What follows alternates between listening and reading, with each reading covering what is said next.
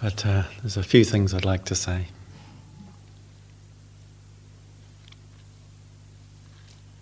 This afternoon, when we were standing in a circle on the lawn, I was very struck by the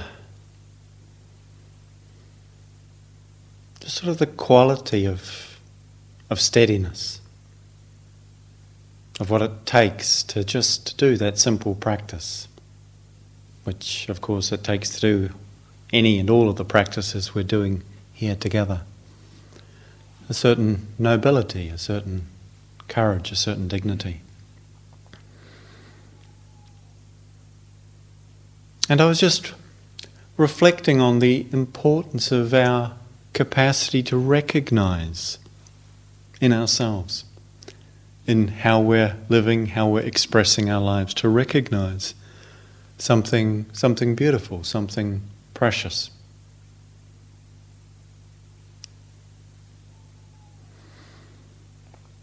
We sometimes wonder what we can trust in life and we may reflect upon it. In the Dharma teachings and the practices we engage in, we see that our body, our mind, it's not something we can always rely on, on to be in a certain condition or a certain way. You know, sometimes we're feeling tired and the brain doesn't work that well when it's tired. I don't know if you've noticed that, but certainly mine. You know, forgets things, confuses things. Can't quite remember what it talked about the last time I talked. I'm wondering if I'm going to say the same thing. What Leela talked about last night. Maybe I'll, you know, end up straying into the same territory. But at a certain point, you realize, well, I just don't know. So if I do, that's what's going to happen. You know, we can't rely on our bodies in certain ways. I was hoping I'd be able to read this uh, text because I can expand it on an iPad. It's one of the great things about technology. It's one of the great things, at least, is that you can make it bigger. But it's getting to the point where even when it's bigger, my eyes still aren't quite doing the thing without these on. And I, the great thing about these is I can see really clearly, but then I can't see anybody out there very well. So it's, you know, bodies, this is what they do. We realize, I realize, oh, my eyesight is slowly fading. And that's the way it goes. But what can we trust in? And for me, one of the fundamental things that we can and need to learn to trust in is our own basic human goodness. The basic character and orientation of the human heart that is actually wholesome. And yet, that's not necessarily apparent or obvious. I remember as a young man, as a teenager, and in my early um, early twenties, feeling really confused, really unable to make sense of what I saw going on in the world. I couldn't understand why so many things took place that I could see, and everyone must be able to see, were really harmful or destructive, causing suffering and pain to other people to creatures, to the environment, it was obvious that so much human activity was harmful. It seemed obvious to me, and yet it went on. And when I would look with a similar sense of confusion inside, I found at times, yeah, I was selfish. I was also greedy. And sometimes I didn't seem to care about others in the way I acted or what I chose. And it was confusing to me because I really knew also that I did care about and I didn't want to cause harm to others or to myself. And yet I couldn't quite make sense of what seemed to be happening around me and at times within me. And that was really one of the most powerful motivating factors for me in the, the choice that I made in my early 20s to leave the professional life that I'd sort of found my way into, only just it seemed, but uh, the the pathway that had opened up of sort of making it in the world, despite the or against all the odds that that wasn't quite going to happen, it seemed to have done so. And then something in me just said, no, this doesn't quite seem to be where you want to go. And so I spent some time travelling, and early on in my travels, I was very fortunate to have this encounter with a with a person, with a woman who um, we just passed each other. We were both riding bicycles in the South Island of New Zealand in opposite directions in the context of some long uh, journeys, both of us. I'd been on the road for sort of, I guess, six weeks by then, I think, and she for several months. But we didn't know each other. We just saw each other and smiled and stopped in the middle of nowhere and started talking, and it turned out that she was the elder sister of someone I'd been to school with. So we had a connection. And uh, among many quite lovely things that we kind of shared and reflected on together, she at one point said to me, You know, not everybody can see what you see. And she, she used a word the first time, not, it can't have been the first time I ever heard it, but it was the first time I heard the word awareness in a way that made sense of what was happening, and that so much of what goes on, we don't quite see really what's going on. We're not fully awake to what's happening. And in that unawake condition, of course, many things take place in ourselves from our own actions and in our world from the actions of others that we see are harmful, that we may feel deep regret with regard to. So far as we become aware of this, so far as we start to actually see this and take this in, allow ourselves to be touched by it, I think it brings naturally a very strong wish to address those patterns and behaviors that are harmful in ourselves and in the world. And what it also brings for me, or brought for me also, was an examination and a questioning of okay, so how does it come to be?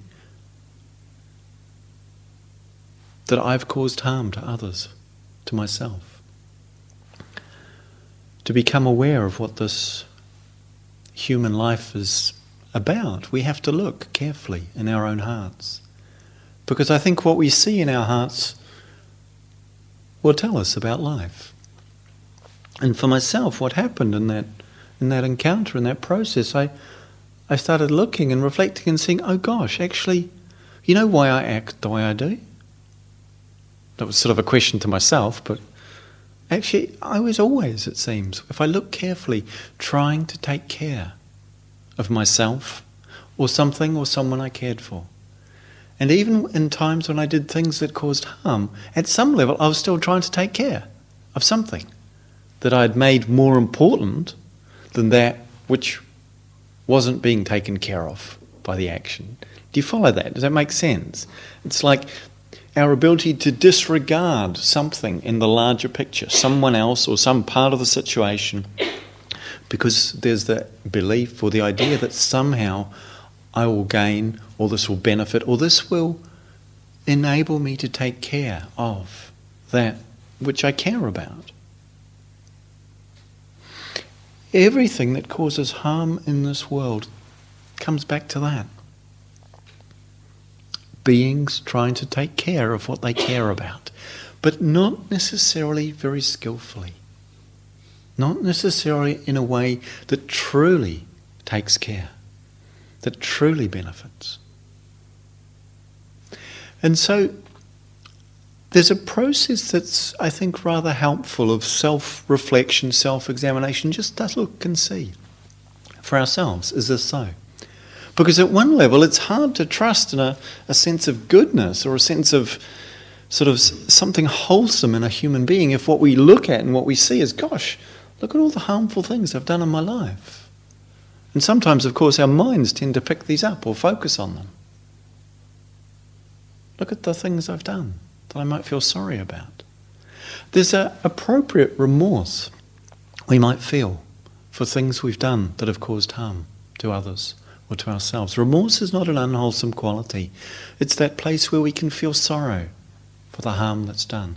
It's very different than guilt or blame or judging, in which case, or in which, which is much more of a, a kind of a, an uncompassionate attacking of ourself or another as apparently the cause of the suffering or pain. To feel remorse is to actually make space for the possibility, for the motivation for learning. To feel remorse is to say, Oh, I want to understand what happened here. I want to learn from this.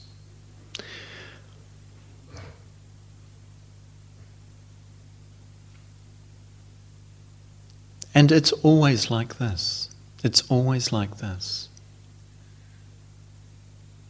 When I reflect on the things that have caused harm to people, I think of sometimes the ways I was with members of my family, my younger sister, I feel really sorry. Gosh, you know. I wasn't always kind to her. And, oh, what does that say about me? One could ask, what does that say about me? That was when I was young. These days, too, I'm not always kind to everybody I'm engaged with. I notice it sometimes. Go, what does that say? If I look, what I see is that something in me is in pain. Something in me is feeling under pressure to get something I need or to get away from something I fear. And in that pressure and in the not seeing it, the not understanding it fully and clearly, something comes out of the, the human being that isn't as skillful as I would wish. And so, looking and seeing that, oh, there's this pain that goes on and the wish to escape from it, that is actually what causes the harmful behavior. And a kind of a blindness around what's going on and not fully seeing that these actions that cause harm don't cause, don't bring, ultimately bring well being. They appear to in the moment. Of course, we don't always think all that through as I'm doing it now. It happens much more instinctively, reactively. But there's this caring that it comes from. Being able to see ourselves and see others in that way starts to make a real difference to how we live our life, how we relate to our own hearts and minds and bodies and our experience. There's an image I find useful in reflecting in this territory. And it's, uh, it's something which one, you could just imagine this scenario, if you, if you like to, while I'm describing it. So maybe you're just going for a walk one day in the woods. And as you're walking along, you see a small puppy by a tree. And because you quite like small creatures and puppies, you reach out to stroke it. And it bites your hand. And it sinks its teeth in, really. And imagine what your response is. I know my response bad dog, teach you a lesson. You know, probably the urge to strike it probably arises. Probably, I hope I don't actually do that, but the urge would come for sure. It's bitten my hand. And I was being nice to it. And then in that moment, you look carefully and you see that its foot is caught in one of those spring loaded traps that people sometimes put in the woods to catch creatures. What happens to your response in that moment? That bad dog response goes to, oh, oh wow, we see what's happening. It's in pain.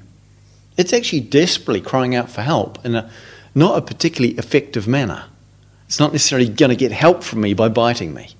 Yeah? But it's in pain.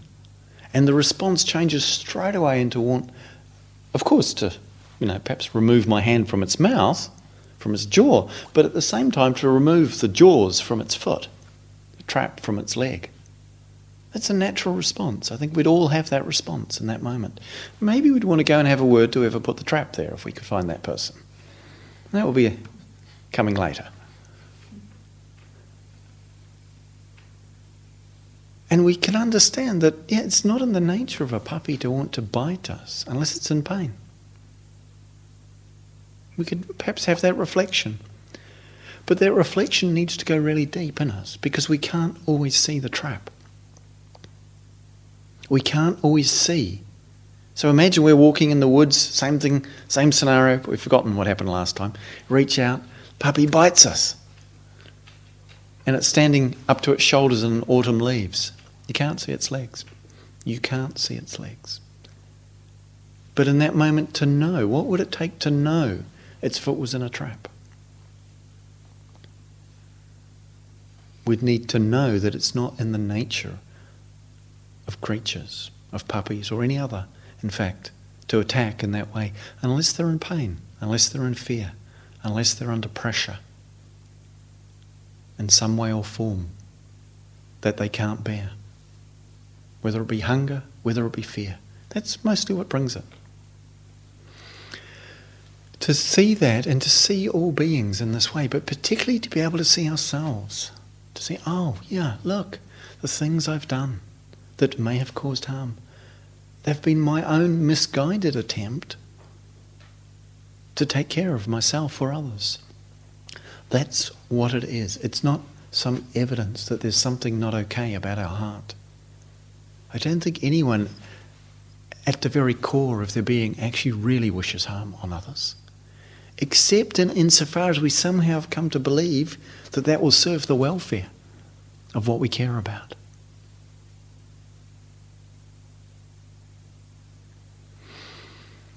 And so, at one level, there's this seeing of how we are in the world and how we are as a species in the world, as human beings in the world.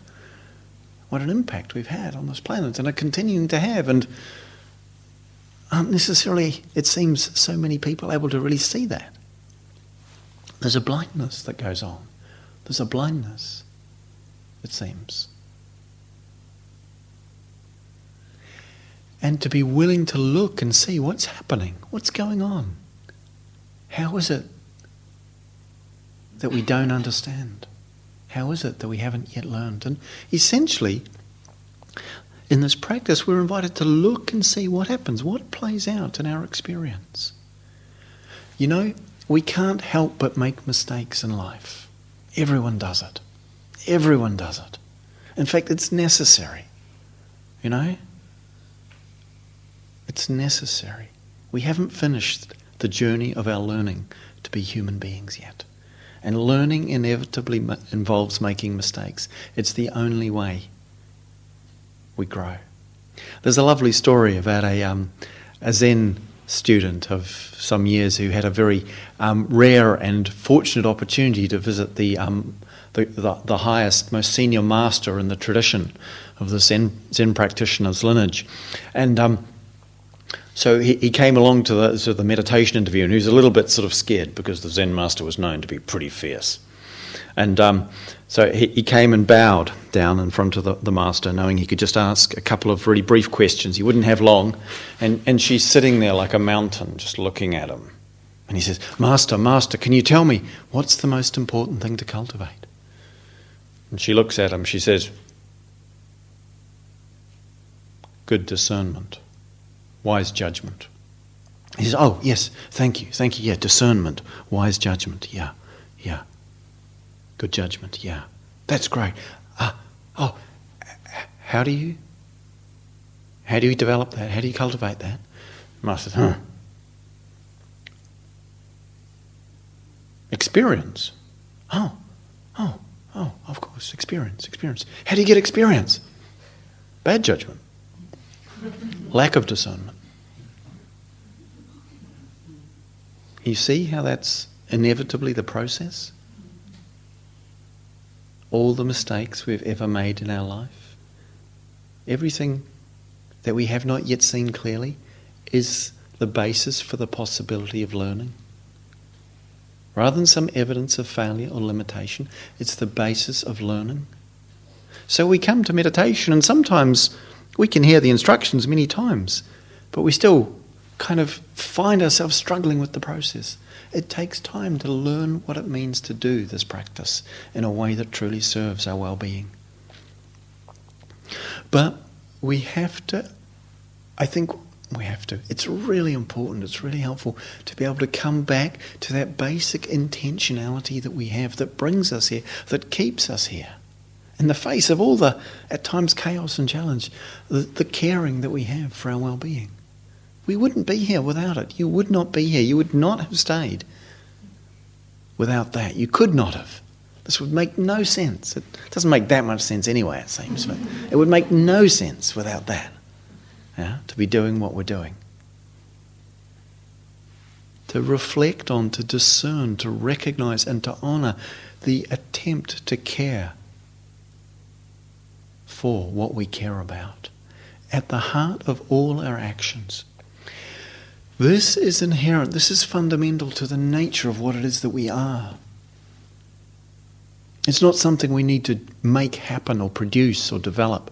But it's not the same with wisdom. Wisdom is not inherent in that way. Wisdom is something we have to develop, we have to learn, we have to cultivate. And this is really what we're here to do.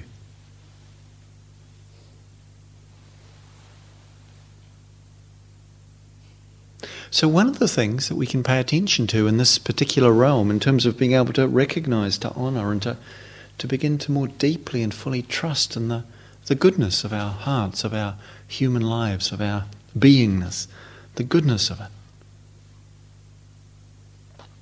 To see how our tendency, when we engage in the world of experience, of action and interaction, we tend to focus in a certain kind of way. We tend to pick up in a certain kind of way out of the range of information and feedback and stimulus around us certain things with regular enthusiasm and dependability. We tend to notice the things that seem to be not right, the things that are not okay, the things that should be better about other things and about ourselves.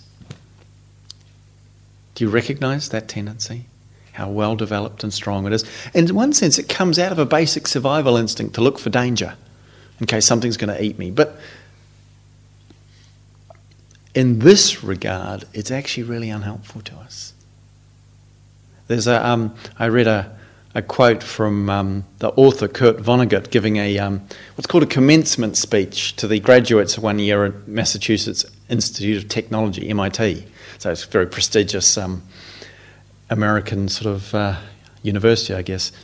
Um, and he was giving this list of sort of suggestions of all these really wise and useful things for young people starting out in life. And one thing he said really struck me. He said, Forget all the insults you've ever received, remember all the compliments, he said. And if you can figure out how to do this, tell me.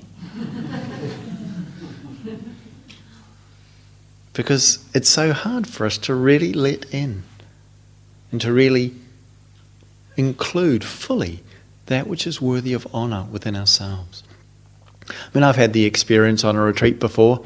Um, you know, within, I don't know if it was within sort of 20 minutes of each other, getting notes on the board, one of which says, Oh, thank you for your instructions. They were so helpful. Please tell me more about, you know, what this practice is, you know, and then another note saying, Could you shut up in the meditation?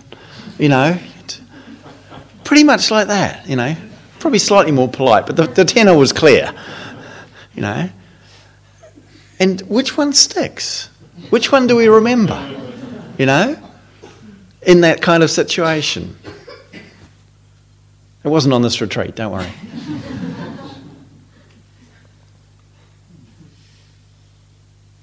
The tendency we have to pick up the negative, to focus on the negative, is something actually really unhealthy and unbalanced. I remember once um, being struck by how powerful that tendency is. When I was um, I was living in America and working at a retreat centre there, Insight Meditation Society, and we, we had a staff trip out to the beach one summer. And I was lying on the beach in this glorious sunshine with my, you know, wearing my swimming costume um, togs, as we call them in New Zealand. I'm not sure what you call them here, but anyway.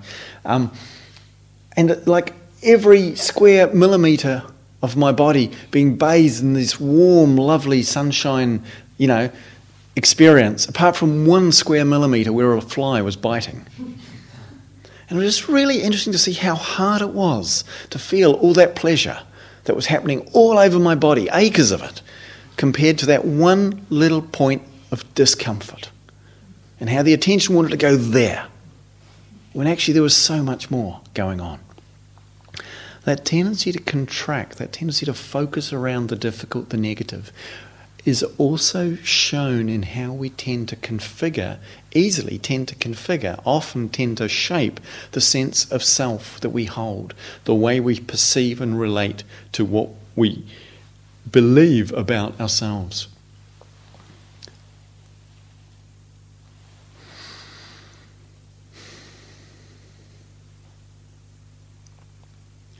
So, one of the things I think that for many people, when we come on a retreat, when we hear the Dharma teachings, that it's slightly paradoxical, but I don't know if you've had this experience. It's certainly the case for me to hear someone talking about suffering and all these difficult things and say, yeah, it happens.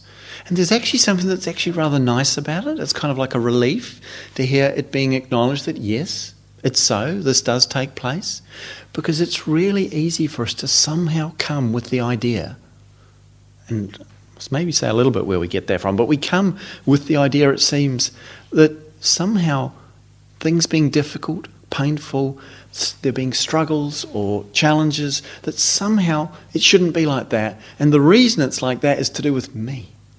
That somehow I've done it wrong, that somehow I'm no good, somehow I am not able to somehow just be happy and at ease and relaxed and joyful all the time, and that somehow a personal failing on my part. That we kind of somehow get this idea because this this image, this idea that's projected is that, well, if you just, you know, did it the way it's supposed to be done, you'd be happy. You know, look at the people on the advertisements. They're happy. They've got the best, you know, training shoes or nicest dishwashing liquids, and, you know, they're obviously happy. So why not me too? You know, I even got the dishwashing liquid, still not working. You know?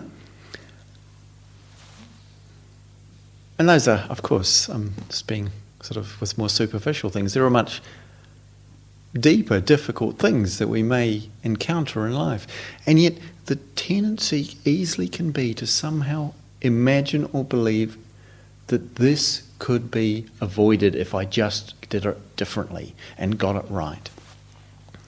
And so, when the Buddha talked of dukkha, he talked of suffering, he talked about this reality, there's something really important to contemplate here.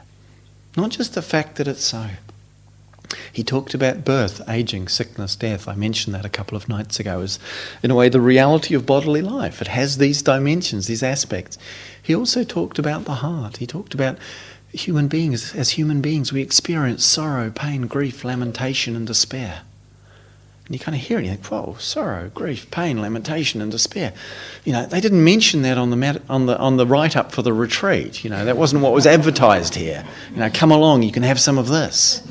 We might not have come if they warned us, you know, and yet we encounter it. And we think, but surely there's some way for life not to include that. And if, if we reflect on it, just as with the body, being born, it will age, it will become infirm, it will ultimately die. It's for sure. We don't maybe argue with that. We can get it that that's going to happen. It's not our fault, really, that it goes that way. But with the heart, actually, it's not so different in a certain way. Because, and here's how I understand this, how it can make sense to me in a way that it feels compelling. If you love something in this life, something or someone, at some point you will be parted from it. And that will be painful. That will be grievous. That will be really difficult. That will be sad and sorrowful if you love something in this life or someone in this life by accident, by choice, by, by death. We will be parted from that which we love and those we love. That will happen for sure. And that will be painful and difficult for us, deeply so. And if you don't love something or someone in this life, if you live your life without your heart loving something, that will be painful. That will be sad. That will be grievous to your heart. And I can't see any other options there. If we love, there will be pain and sorrow and loss. And if we don't, there will be pain and sorrow and loss. And so, what that says is that this is part of the natural condition of the human heart. Not all of it, of course. There is joy, there is delight, there is the sweetness of contact with what we love, what we treasure. But there is also that tender territory. And what we easily tend to take out of this reality is somehow the sense that all those things that are difficult are somehow because of me. Everything that's wrong or painful or difficult is somehow my fault. And it's a very deeply rooted idea for many of us. At some level, I think for all of us. And we tend to put so much pressure on ourselves because of that. So much pressure to try and fix ourselves, to try and fix our experience. Not just because it's painful and uncomfortable, which of course is one reason we try and fix it or change it or control it, but actually more deeply painful is the conclusion that we draw from it that says that there's something wrong with me. There's something that's not okay about me. That it's somehow my fault. And you know, the truth is that it's not your fault. It just is not. And we don't get that at some level. We, we can hear it and we might kind of know it. But it's actually hard for that one to go all the way in. It's not your fault that life is the way it is. That your life has been the way it has been and will be as it is.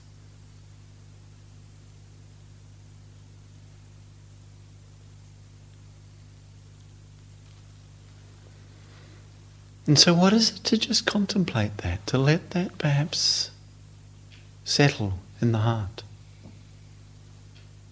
Maybe. And this is actually a useful way to phrase these kind of reflections and contemplation. Rather than trying to get an, into an argument with some part of me that thinks it is my fault and trying to convince it that it's not, that won't work. It's not about having an argument, but just to bring in a question, just to bring that maybe it's not my fault. Just notice what that feels like. Oh, maybe it's not my fault. Just leaving some space, leaving something open for that possibility.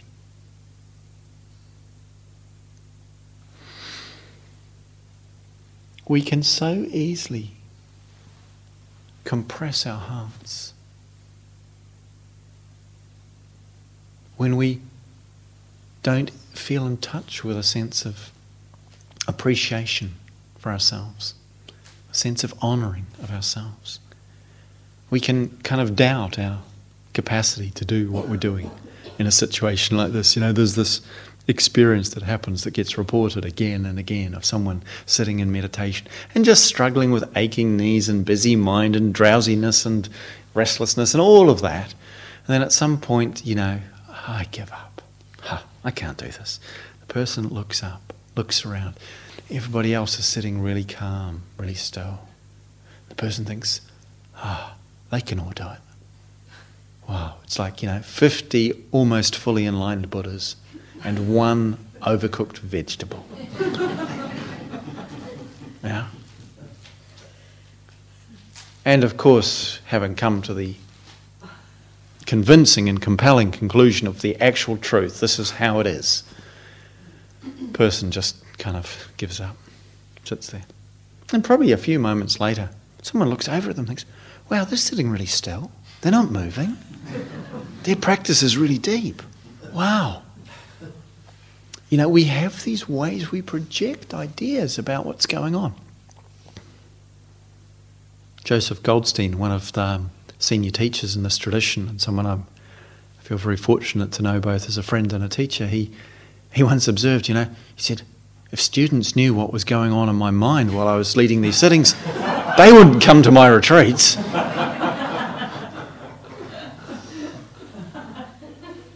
it's like, and, and you know, this is, he's, a venerable practitioner really wise.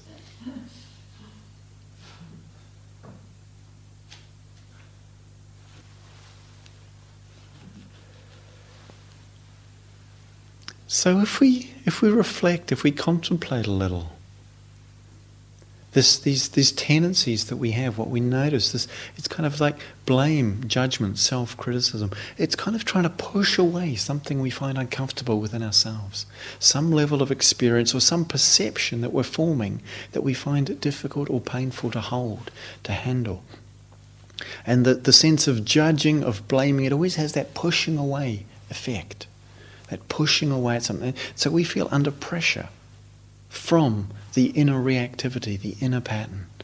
And yet, it's really interesting. Although we can identify with the idea that something's wrong with me or that I'm somehow the one to blame here, those views, those positions are something we've learned. This is always the case. They're not actually our thoughts, even. Even though they might be arising in our mind, we learned them from someone else. In fact, when I suggest this to people, mostly people nod and they know straight away who they learnt them from. You know? Do we know? Do we have some idea who we might have learned judgment and criticism from? We learnt them from the people around us when we were little, most of us. Whoever those people were, we learnt the rejection of experience because when we showed up in a way that they didn't like, they let us know, one way or another. And you know, those people who we learnt it from, they learnt it from someone else as well. They're not theirs. And they learnt it from someone else. It didn't start somewhere, certainly not with us. Nowhere that we can put our finger on can we say, this is what caused it. They are patterns and tendencies that, when they're not seen, simply get replicated. But they don't speak the truth, they're just expressing a reaction and a rejection of something more simple and immediate the fact that things aren't always comfortable and easy for us.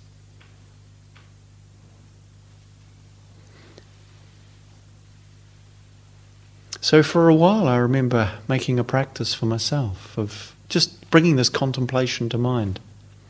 Because what we notice often is we project that judgment into the minds of other people. We imagine other people have these views about us, you know, whether it be our friends or our teachers or our companions on a retreat who must have noticed, you know, we think.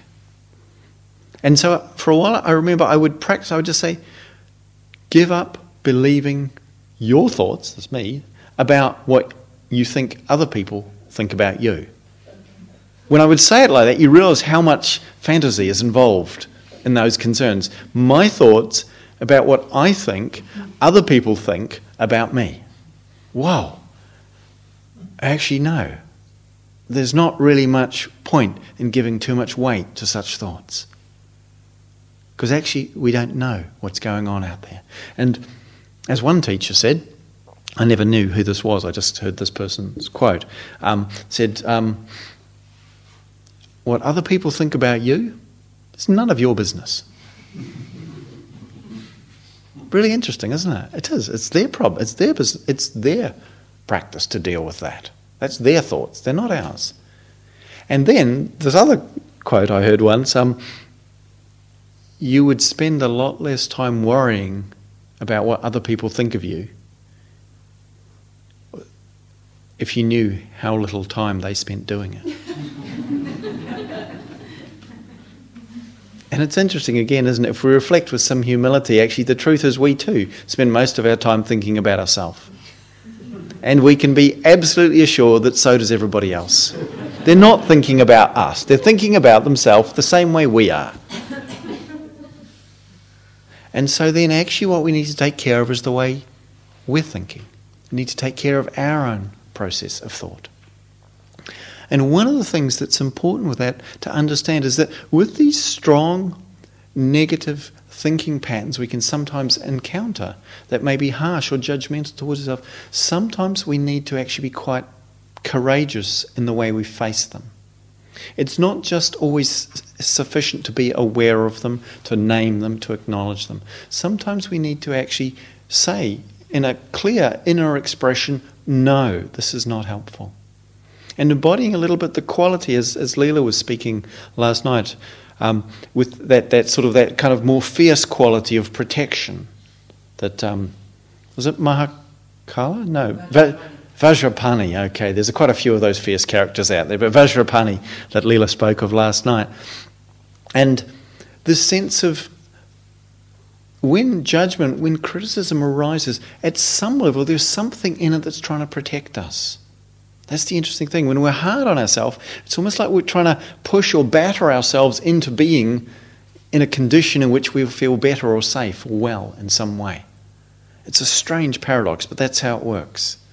Does that make sense? Do you follow that? It's like we're trying to put pressure on myself to be different than I am, because if I'm different in that way, then I'll be safe, or then I'll be loved, or then I'll be good, or whatever it is I wish or need to be. Huh? But actually, the effect of it is, is, is actually painful and it doesn't help in that way at all. So sometimes what we need to do is say no. That's not helpful. In the same way, if we heard someone being harsh and critical in a um, unkind way to a child, we might we might not be able to in a situation. It may not be a possible thing. But if we could, we'd naturally want to just step in there and say, actually, no, that's not helpful. Sure, you can correct the behavior, but there's no need and there's no value to judge and to criticize or to attack a child for doing something maybe that was foolish or harmful, even, but that obviously they wouldn't have understood what they were doing or the danger in it. And so, one of the things I've been exploring and, and quite sort of not, not infrequently these days sharing with people in, in terms of practice is a, is a mudra that you sometimes see the Buddha expressing. And a mudra is a posture, a shape in which a certain quality is embodied. And here the Buddha is sitting in what's called the touching of the earth mudra, where he's just affirming his, his faith and his right to practice and his right to awaken. And something from his, the story of when he was challenged to just say, Yes, I have the right to be doing this practice and sitting here with the aspiration to awaken. That's one mudra. This other mudra is called the Abhaya mudra, the fearless mudra. Now, actually, the Buddha usually does it with this hand, but I'm left handed, so this is the hand I do it with. And it involves the hand somehow just in front of the shoulder and the heart for me, or there if it's that hand, just here, upright and firm. And if you're interested, you could just see what it's like to do that, to bring the fingers together, place the hand here, and just put it here. And so it's useful if the fingers are connected. And you can just have a sense of how the palm, if the, the space of the palm is extended upwards, so it's not collapsed, it's quite firm. I don't know if you can see how that is in the hand. And see, with it there, just find out where's the place. It might be a bit more here or a bit more there, but if you just, just see where it feels naturally there. What does it feel like? What do you notice when you put your hand here? And anyone who wants to say, you could mention it. Speak out. Strong. Strong, yeah. Protecting. Protective, yeah. Stop. Yeah. Yeah, all of those. Yeah. And it's interesting that those words come very clearly for most people. Not always, can be different. We might feel something else, and whatever you feel, that's what's going to be true for you. But that quality that it expresses strength, protection, and stop. It's actually a wholesome expression of the underlying energy of taking care and protection that comes out sometimes in an angry or harsh or critical way, but in its skillful expression is able to say stop or no in the face of harm or aggression. And it's the soft part of the hand, it's not aggressive. So it's not going to hurt anyone, but it can say stop and it can say back off if you need to. I'm not doing that to you. yeah, it can say back off. And it's actually quite an interesting thing to explore because what I find is it actually allows that kind of aggressive or angry energy to get channeled into a wholesome shape or form in which one feels the protective quality.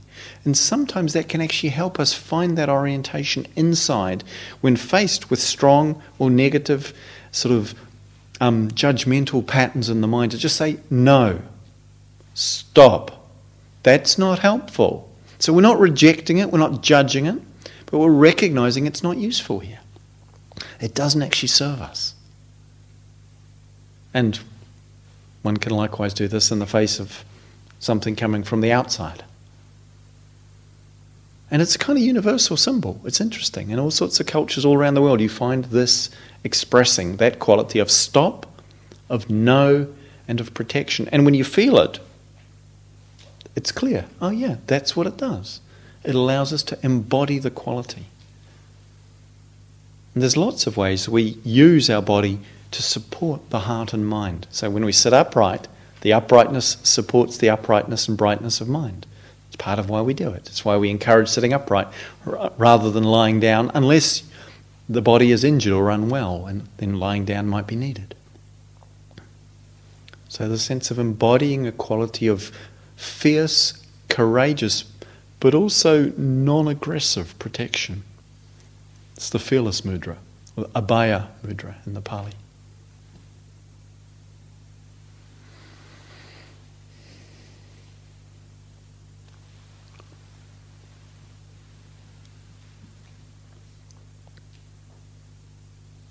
So, part of our practice as, as people, as human beings who are interested in developing the heart and cultivating our lives and living a, an awakened life, embodying an awakened life, we actually need to practice paying attention to what's wholesome in our own life, in our own actions, in our own behaviors, the qualities that are noble, that are worthy of valuing. Just as I've suggested in the evenings, um, to just to take a moment to really honor the goodness of one's practice and of one's companions too, but to honor the goodness of one's practice. I know for some of us that's not easy to really let that in, to really honor the goodness of what you're doing here, the nobility. Do you know? Although, of course, these days many people engage in meditation and retreats are much more sort of well populated than they used to be, for sure. But the number of people who will ever spend even a single day in silence, engaging in committed, dedicated spiritual practice, let alone three or four days or a week, the number of people who will do that in life is a very, very small proportion. A not insignificant one, but a very small proportion. To really be able to honour that, irrespective of what happens in your meditation, just that you're here,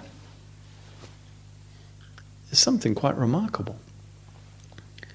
To be able to honour the acts of generosity and kindness that you've expressed in your life. And there will be many, many, many. The good qualities, the patience, the courage, the loving kindness, the compassion, the integrity, the dignity that do arise in your experience. They will be there at times. Of course, what we tend to do is notice all the times when they're not there the mindfulness, the presence. You know, how easy it for us, how easy is it for us to really honour the moments we're awake and fully present, as opposed to try and add up all the moments when we're not. Yeah? Can we really just honour what's here that's worthy of honour? I sometimes have thought, you know, that it would be much easier to get people to read out a list of all the things that need improving about themselves. And we'd do it, you know, be a bit uncomfortable, but most of us would be willing to do it. You know, come up with a list of five things that we could do with improving and tell the world. But to tell everybody else about five things that were really wonderful about ourselves, that would be probably much harder, wouldn't it? And it's kind of a shame, really, isn't it? Because to allow ourselves to see what's wholesome and what's good is really essential.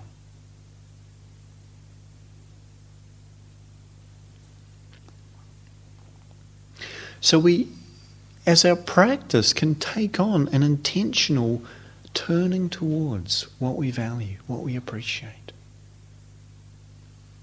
And this quality of appreciation in what's around us and what's in ourselves, it's something very powerful. This quality of appreciation. The Buddha spoke of it as the condition, as the quality that's the, the proximate condition for the arising of loving kindness. When we attend to the things that we don't appreciate, when our mind is focused in that way, and that's its habitual orientation, what we tend to find is judgment, dissatisfaction. And there's plenty of raw material for that, it seems. But when we turn our attention consciously and intentionally towards that which we care about, that which we appreciate, that which we value in ourselves, in a situation, in another, that naturally brings a sense of kindliness, of loving kindness. And there's a, there's a reason we train our attention. We're working with our attention, training our attention, because we see that the untrained attention follows habitual patterns that tend to reinforce negativity. We see that. It goes towards what hurts, decides it doesn't like it, says, This is bad, or, or I am. But when we train the attention to notice, actually, oh, look what's also lovely. Look what's beautiful. Look what's actually sweet here. Not uh, trying to grasp it or take hold of it and keep it forever. Not in a kind of trying to deny that there are those things that are difficult and those things where we do need to learn and do need to grow. But that we can actually allow that quality of appreciation to come forth. I mean, I always think I get a much better deal, and Leela likewise, than most of you, because we get to look at all of you. Um, whereas right now, you, you only have one option, and you know. Um, I see so much the sense of, wow, these human beings, look what they're doing. Isn't this amazing? Isn't it incredible that you don't just get up and walk out? really? Isn't it incredible? I couldn't give a talk unless you all sat there. It would be pointless, would it? You someone got some music out and you started dancing. And it would seem like a preferable option sometimes, wouldn't it? What is it in us that keeps us, that holds us, that supports us in this? There's something remarkable going on here. But we almost too easily take it for granted. And so what happens, that quality of appreciation is something very powerful when we turn towards it. What we see is it's not just it's the proximate condition for the arising of loving kindness. It's why we attend to what we appreciate in someone or ourselves as a basis for practicing loving kindness. But in, in, in, the, in the English usage, it has three particular meanings. And the first meaning is that there's a sort of a valuing of something, isn't there? When we appreciate something, we value it. And that's perhaps the most common meaning. But it also means understanding, doesn't it? When I appreciate something, oh, I appreciate, it means I understand something. Yeah? And those two go together. Because when we really understand something, we inevitably appreciate it. We inevitably see its goodness, its value.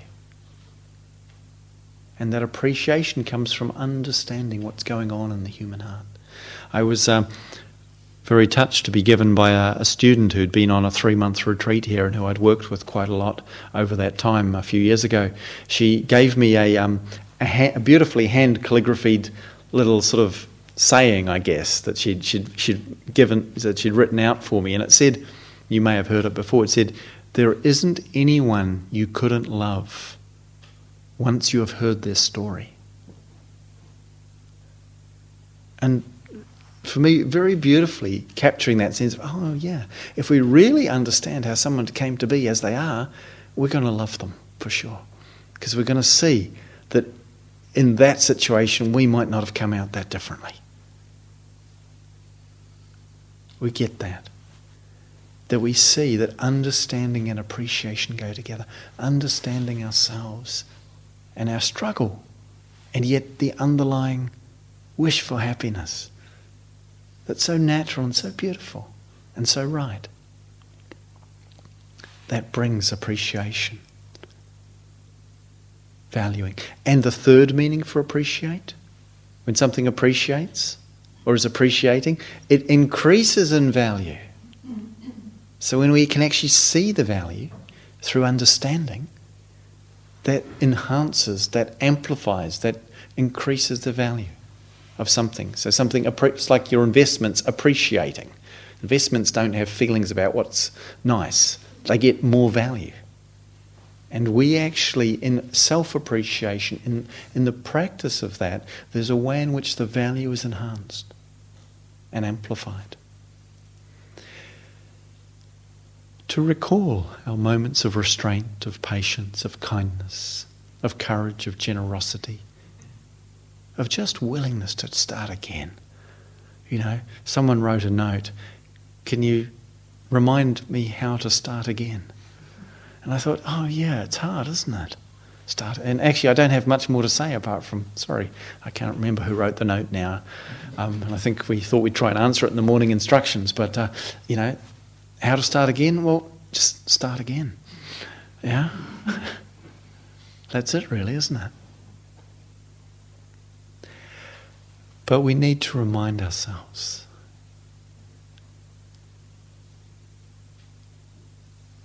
of where we're coming from in the heart of it all.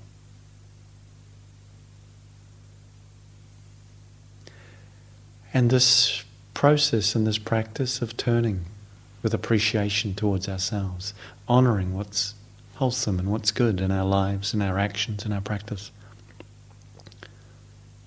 and being really clear about the need and the importance of saying no. And really taking care to protect ourselves actually from those patterns of criticism, of negativity. To actually say, no, that's not helpful. This is something that's really of value in the journey, really supports us in the journey.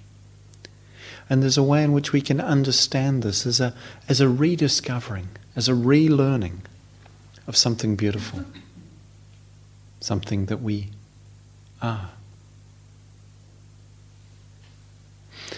And I'd like to finish with a poem by Galway Kinnell that speaks to this.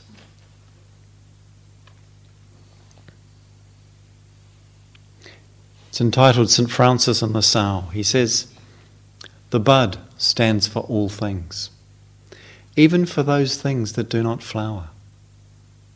For everything flowers from within, of self blessing. Though sometimes it is necessary to reteach a thing its loveliness, to put a hand on the brow of the flower and retell it in words and in touch. It is lovely until it flowers again from within of self blessing. As St. Francis put his hand on the creased forehead of the sow and told her in words and in touch, Blessings of earth on sow. And the sow began remembering, all down her thick length, from the earthen snout all the way through the fodder and slops to the spiritual curl of her tail, from the hard spininess spiked out from her spine, down through the great broken heart, to the sheer blue milk and dreaminess, spurting and shuddering from the fourteen teats into the fourteen mouths, sucking and blowing beneath them. The long, perfect loveliness of sow.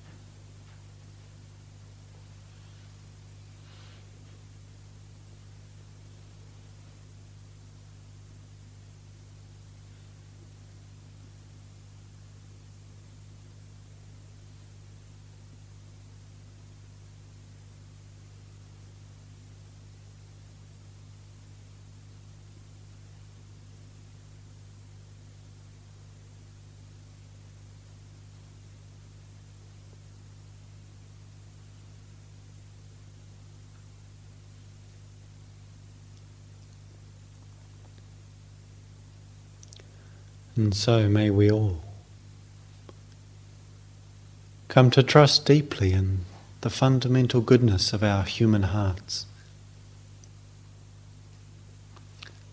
May we remember the, the genuine loveliness that abides within us.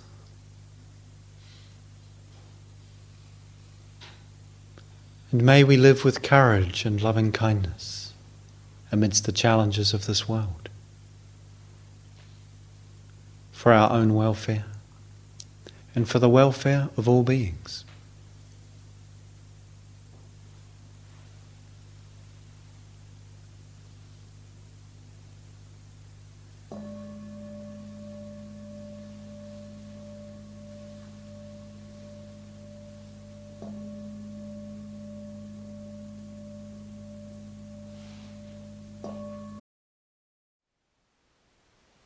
Thank you for listening.